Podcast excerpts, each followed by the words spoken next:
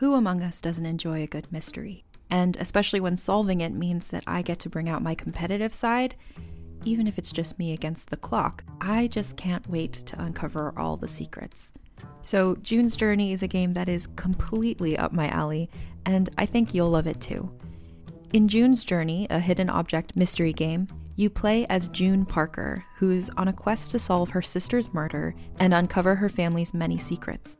Each chapter brings you deeper into the story, and it's set in the roaring 20s, so beyond uncovering clues, you get to experience the glitz and glamour of the time. June's Journey is definitely not a game I play mindlessly, which I love because I get genuinely invested, and a lot of it is a race against time, so there's a little fun added pressure of trying to find the clues as quickly as you can in each scene. There are also tons of ways to customize the island that you're on, learn more about the characters, and then new chapters are added weekly, so you really can't run out of things to explore. So if you think you're up to solve this case, download June's Journey for free today on iOS or Android, or play on PC through Facebook Games. June needs your help, detective.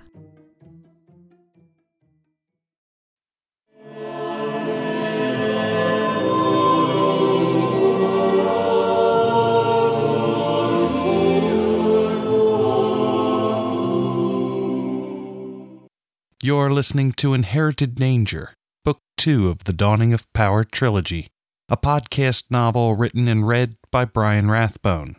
For more information, maps, and additional downloads, visit brianrathbone.com.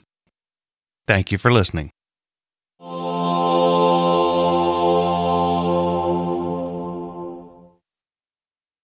Chapter 15 Nothing could be more terrifying than horrors wrought by one's own hand. Imiteri, slave. Brother Vaughn led them to a warm and cozy section of the hold. Thick carpets covered the floors, and lanterns bathed the halls in an inviting glow. Elaborately carved doors were staggered along the halls, and he stopped at one that bore a scene of eagles soaring over a magnificent waterfall. He paid it little mind as he admitted them to his personal apartments, which was an honor, and Catrin recognized it as such. The walls of his home were covered in paintings and sketches of birds, which were fantastic in their variety and beauty. A partially completed sketch of the violet hummingbird rested on an easel, and Brother Vaughn's talents were obvious. The detail and accuracy was without equal. Shelves and tables were covered in scrolls and sheets of parchment with scribbled notes. Only one of the four chairs around the table was free of scrolls and bound tomes, and Catrin decided to stand rather than disturb the organized clutter. Benjin paced the floor, a fury of emotion plain in his visage. Brother Vaughn seemed to have forgotten they were with him as he searched under various piles of parchment. I know they're here somewhere, he said as if speaking to himself. Ah, yes, here they are. He held a wooden box that barely filled his palm. It was made of dark, rich wood and had a lustrous finish.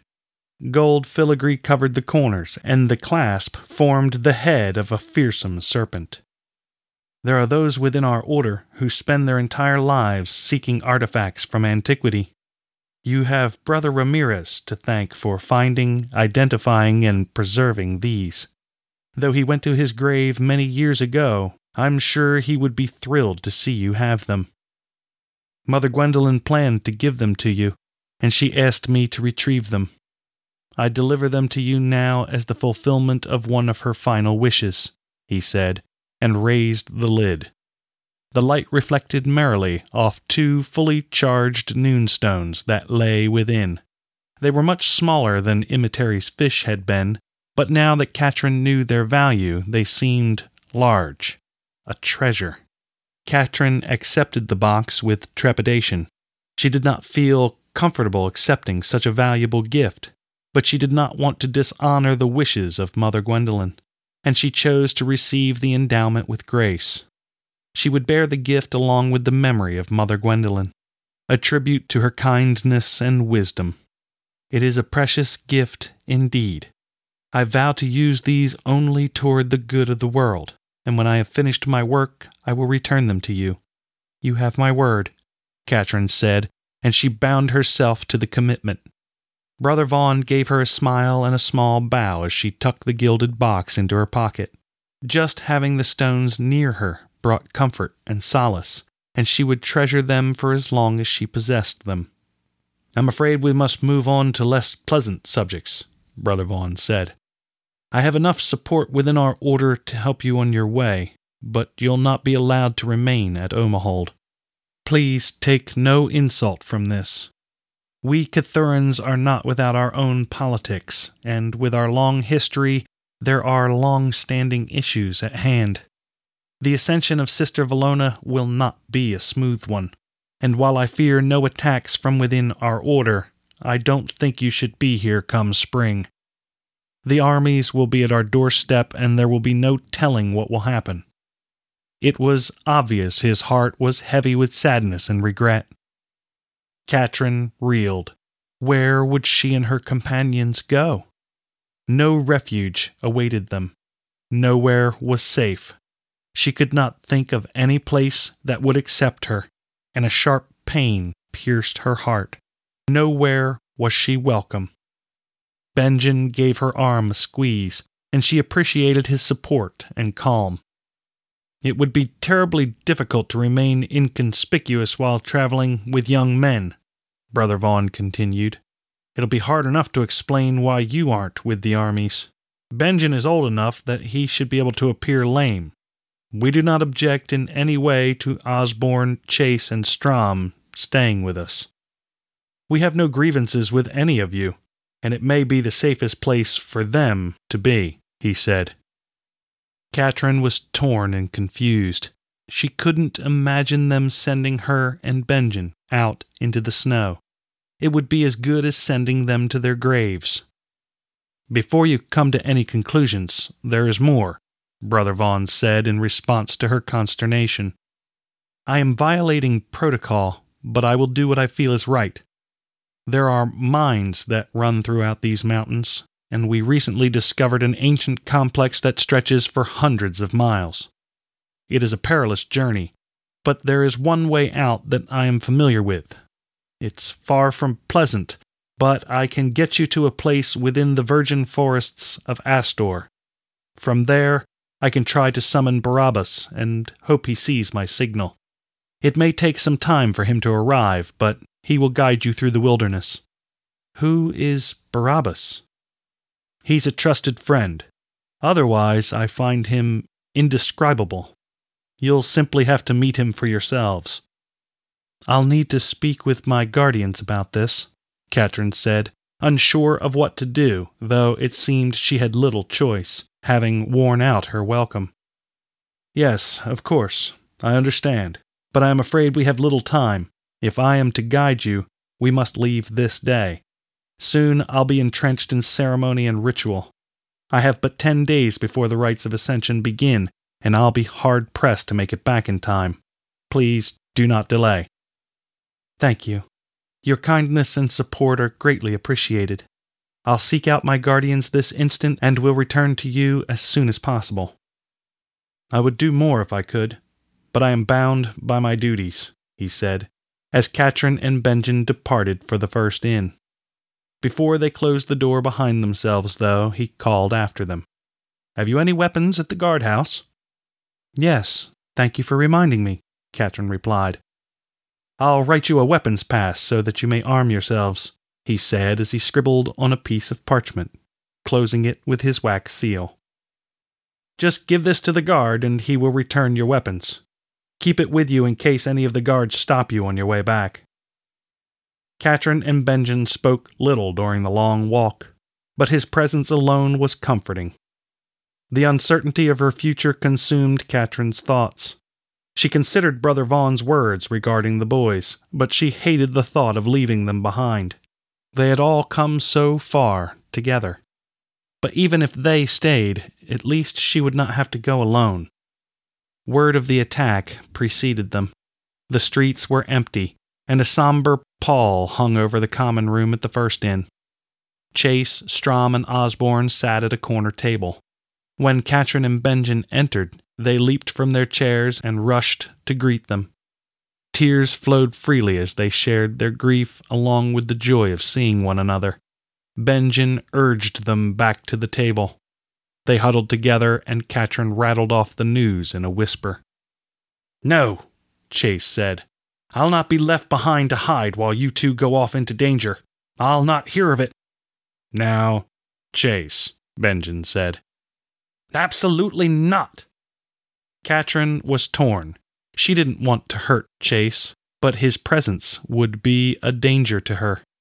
A plan began to form in her mind, one that would never work, but at least it was a plan. She left the others to argue while she plotted the path in her mind, and she heard not a word they said. When her mind was set, she interrupted their debate. Benjin and I will depart this day. Brother Vaughn will guide us, and we'll make for Falk. We should be able to blend in with the pilgrims until we reach the statue. I'll destroy the statue, and then we'll continue on to the coast. Chase tried to interrupt her, but she plowed over his efforts. Chase, your task is most important. You will depart following the ascension ceremonies, when Brother Vaughn is available once again. You will locate us a ship and arrange for it to pick us up on the southern coast of Falk.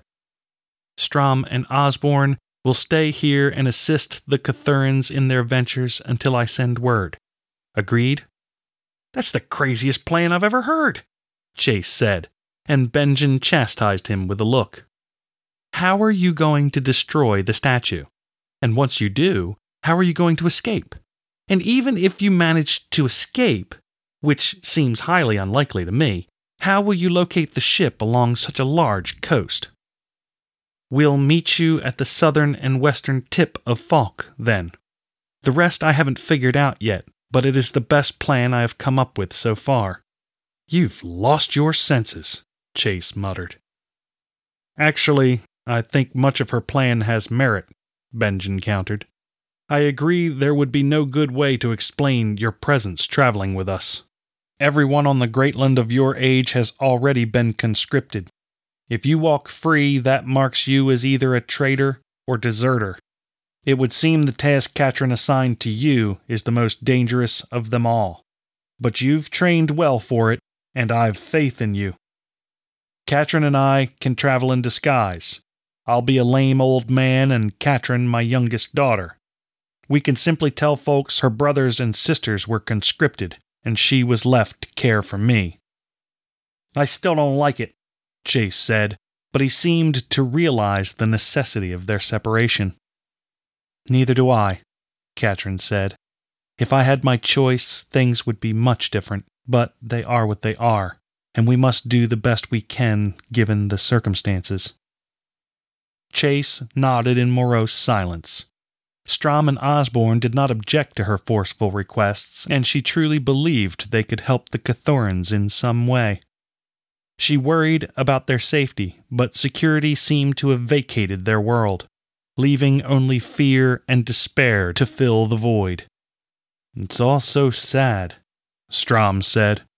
I wish things could go back to the way they were. I don't want you to leave, but I understand. I just hope we really do get word from you some day soon. You do promise to come back for us, don't you? I give my word. If I am able, I'll come back for you. And I give my word as well, Benjin said. You take good care of her, Chase said, his voice heavy with emotion, and tears rimmed his eyes. He gave Benjin a tight hug and faced Catrin. It's a tough world out there, Kat, and I won't be there to grant your kills a quick death. Be strong, take care, and meet me on the shores of Falk. I'll await you there. He managed to say it all without his voice cracking. Catrin embraced him. She kissed him on the forehead and promised she would be there. Nothing could keep her away. After she retrieved her staff and her personal items from her room at the inn, she and Benjin left, waving farewell. It was surreal walking away from the first inn, intent upon leaving her companions, her guardians, her friends. It was a painful parting, and despite her promises, she knew she would probably never see any of them again. Chase had been right. Her plan was insane, and she didn't expect it to work. But at least she would leave this world doing the best she could. If there was some way she could avert the disastrous threat the statue of Terhillion posed, then she would have done a great deal for the world. It was a worthy cause, and she supposed one worth dying for. You mean to go through with your plan? Benjin asked as they huddled against the icy winds. I don't know. I have to at least try to destroy the statue before it detonates, which is most likely suicide. But what other course of action could I take and keep a clear conscience? We will just have to deal with the details along the way. We'll find some way to overcome the obstacles. You and I. We always do. His words offered Catrin a small amount of comfort, and she leaned on him as they walked. So many times he had been there for her, she did not know what she would do without him.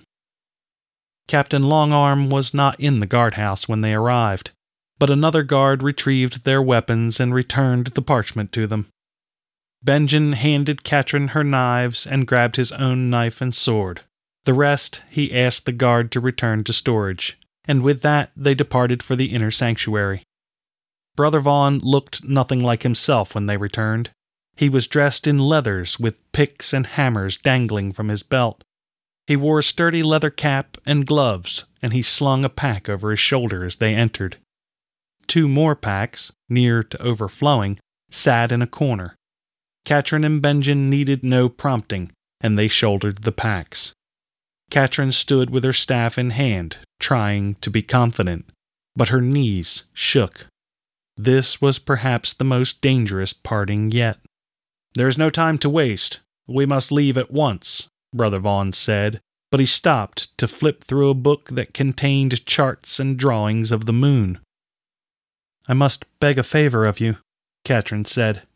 I have a mission for Chase that requires him to depart after the ascension. Will you guide him? It won't be easy. The rites of ascension are long and will require much of my time. I cannot abandon my responsibilities at such a crucial time, but I will find a way to accomplish it. Catrin nodded her thanks, aware she was asking a great deal of him and also knowing he would keep his word regardless of the cost. She was glad he did not downplay the inconvenience. She valued his honesty, even if it did make her feel guilty. It was preferable to pretty lies. Brother Vaughn led them to the main stairwell, and they descended to its base, where the air was icy and dank. Lanterns had been left for them, and only the light they shed kept the darkness at bay. From his pocket, Brother Vaughn retrieved a small sand clock, which he turned over and put back in his pocket. The rough hewn tunnels beneath Omahold often intersected with other tunnels and passages. After only a few turns, Catrin was completely lost. Several times they passed monks working in the mines, using mules to pull cartloads of salt and ore. Much of our livestock is born and bred within the mines, Brother Vaughn said. It saves us the need to hoist the animals, and it also provides a secure food source in the event of a siege. We've water, salt, ore, and in some cases, light, all within the mining complexes. But until recently, there has only been one way in or out of the mines for the sake of security. Only when the salt miners tunneled into an existing mine did we realize the ancient complex even existed. What about the place where we will exit the mines? Is it well hidden? Benjin asked. Extremely, Brother Vaughn replied as he checked his sand clock. We need to move faster, he said as he strode ahead of them. Most of the tunnels looked exactly alike rough hewn rock supported by wooden buttresses and joints. The wood was treated with creosote and kept in good condition, but Catrin still felt like the mountain might crush her under its weight. After what seemed like a day of walking, they reached a rough section of tunnel that ended in an oblong breach. This shaft leads to the ancient mines, but it is quite a drop to the floor below. Take care when you enter, Brother Vaughn said, as he climbed through the opening. Benjin followed, and Catrin heard his low whistle when he reached the floor. She handed her staff down to him, and she dropped through the orifice. The fall was farther than she anticipated, and she landed hard, knocking the breath from her. The floor on which she lay was cut into geometric patterns, and though covered in grime, they were still a marvel. The tunnel dwarfed those recently mined. The walls were cut smooth and straight, and the ceiling was lost in the darkness. Evenly spaced arches supported the tunnel, and they were carved with images of trees and flowers. Some bore images of wildlife, but no human forms were present. Catrin dusted herself off and turned in a full circle, taking in the majesty of the place. Brother Vaughn did not give her long to enjoy the sights, though, as he set off at a brisk pace after once again checking his sand clock. The floors were level and the tunnels free of debris, which made for easy traveling. Intersections came and went, but Brother Vaughn gave them scarcely a glance as they passed. The only indication that he noticed them at all was his mumbled count, incremented at each one. When he reached what Catrin thought was the twelfth nearly identical intersection, he turned right. The turn made Catrin feel they had made progress, and she fooled herself into thinking the journey was near complete. It seemed impossible that the mines could go on much farther, and the monotony of it played tricks with her mind. When Brother Vaughn called for a rest, Catrin had no idea how long they had been walking. Time seemed to lose meaning beneath the land, and Brother Vaughn's desire to keep track of the hours was starting to seem more reasonable. They ate in silence, each consumed with his or her own thoughts. The salted beef satiated Catrin's hunger, but her spirit was restless. She missed the sun and stars, and though they had been in the mines only a short time, she felt separated from Istra's energy. The lack of power made her feel vulnerable, and she pulled the noonstones from the gilded box. They felt wonderful in her hands. She rolled them in her palm and let them soothe her not drawing any of the energy they held in reserve. Instead, she just basked in their existence and the security they gave her. An enormous arch loomed in the distance. Like the gates to a dark dimension, it was guarded by a multi headed serpent whose fangs dripped with venom. Though carved from stone, it was a fearsome sight, and Catrin was loath to enter such a mystical portal. Brother Vaughn paid it no mind, and the serpent did not strike him as he passed through. But Catrin felt the reptilian stare intensely, and she had a vision of the beast coming to life. It was almost as if the carvings spoke to her. Your descendants will pay dearly for your trespass, said the vision. Catrin shivered as if it were a premonition rather than the conjuring of her frightened mind. Benjin seemed troubled as well, and he looked over his shoulder frequently, which drove Catrin to do the same. She felt as if she were an intruder, and she half expected an army of ancients to descend upon them. Beyond the intimidating arch lay a domed room that seemed impossibly large. Every part of the walls, with the exception of periodic archways, was carved to resemble a forest and the detail boggled the mind. It was as if she stood in the center of a grove of stone, where each leaf, branch, and trunk was a masterpiece. Birds soared through the skies, and butterflies rested on rose petals. Even without motion, the enormous waterfall seemed alive, so clever was the craftsmanship. I would speculate these mines were in use for at least a thousand years, Brother Vaughn said, seeing the looks of awe on their faces. I do not see how such mastery could have been achieved in any shorter span of time. Catrin felt oddly at home among the still trees, and she almost didn't want to leave the hall. But Brother Vaughn moved steadily toward the fourth archway on their right. She ran her fingers along the magnificent carvings and marveled at smooth lines and lifelike curves.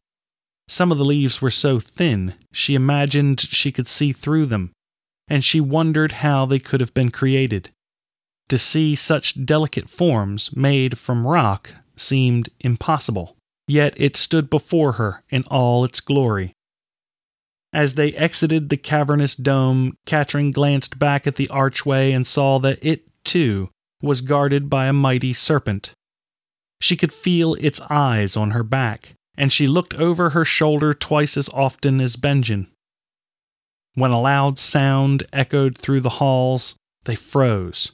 Straining their ears, they tried to figure out where the noise had come from, but the acoustics of the mine made it nearly impossible to pinpoint, and Brother Vaughn grew nervous. He looked over his shoulder as often as Catrin and Benjin, which did not make either of them feel any better, but they left their concerns unspoken. The halls once again became a monotonous blur, and the dull cadence of their steps a lullaby. Exhaustion dogged Catrin, and every step was a struggle. She leaned on Benjin, and they shuffled along together, her vision blurred as she walked in a stupor kept upright only by Benjin and her staff. Not wanting to complain, she did her best to deal with the fatigue, but it was overpowering. Her eyelids were leaden, her eyes burned, and she let Benjin guide her. We have to stop, Benjin said. Brother Vaughn suddenly became aware of Catrin's condition. Yes, yes, of course. Please, forgive me. I should have realized. Catrin slid to the floor and curled into a ball as soon as Benjin stopped. The throbbing in her head made it difficult to formulate any coherent thoughts, and she cradled her head in her hands. Benjin offered her food, but she refused. Her appetite had fled, and only pain and misery filled its place. As much as she would have liked to sleep, though, she remained awake and restless. Obscure fears and anxieties nagged at her, and she was helpless against them. Would the Zjhon capture them? Would Chase survive his quest for a ship? Did Omehold stand any chance against the encroaching siege? The uncertainty gnawed at her, and she felt responsible for too many lives, too many futures. Her confidence waned, and she wondered how she could have been so foolish as to act on her ridiculous plan. There was little chance of success and even smaller chance of survival. Her mind tormented her with all the possible ways she could die. Fires scorched her skin, axes cleaved her, swords severed limbs, and arrows pierced her flesh. Unable to contain her pain, she wept, and Benjin pulled her close. With his powerful arms around her, she felt almost safe. He would keep the horrors at bay. Still, it took her far too long to find sleep, which she knew she would regret on the morrow.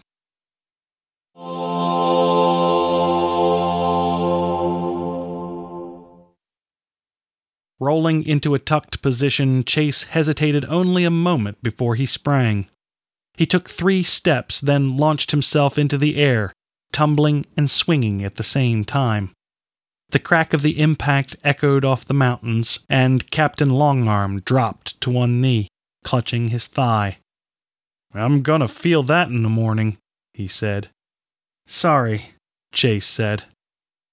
You've gotten better, but I'm getting too old to take that kind of beating. Maybe one of your friends will spar with you, Captain Longarm said, pointing to where Strom and Osborne stood talking to a pair of girls who'd come to watch the spectacle. No, no, not me. No, sir, Strom said as they approached. You'll have to find someone else to beat on. My hands are my trade. Your trade, huh? Chase said. I thought you were going to be a stable hand the rest of your life. You heard me. I'm going to be a great smith. Perhaps, if you're nice to me, I'll make you a real sword. Don't look at me, Osborne said as Captain Longarm turned a questioning gaze to him. I'm still sore from last time. I suppose you're just going to have to find a real enemy to take out your frustrations on, young man, Captain Longarms said, and he turned to leave. Thanks for everything, Burl. Sorry about the bruises, Chase said, but Captain Longarm just waved his apology off. Still breathing hard, Chase sat on a nearby stump and regained his breath. There was no excuse for his hitting Burl as hard as he had, but he could not stand waiting any longer. As foolish as he thought Catrin's plans were, he was still determined to do his part, and soon he would leave the shelter of Omahold. He needed to be ready. For today, though, all he could do was wait. I see you no longer fly like a stone, said a familiar voice from behind him. Perhaps you could show me how to defend myself against unwanted advances? Certainly, Wynette, he said. First, let me show you a proper defensive stance. Perhaps waiting wouldn't be so terrible after all.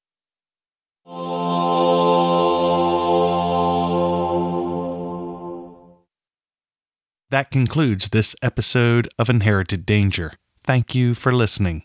For the latest news and new releases, be sure to check out patioracket.com.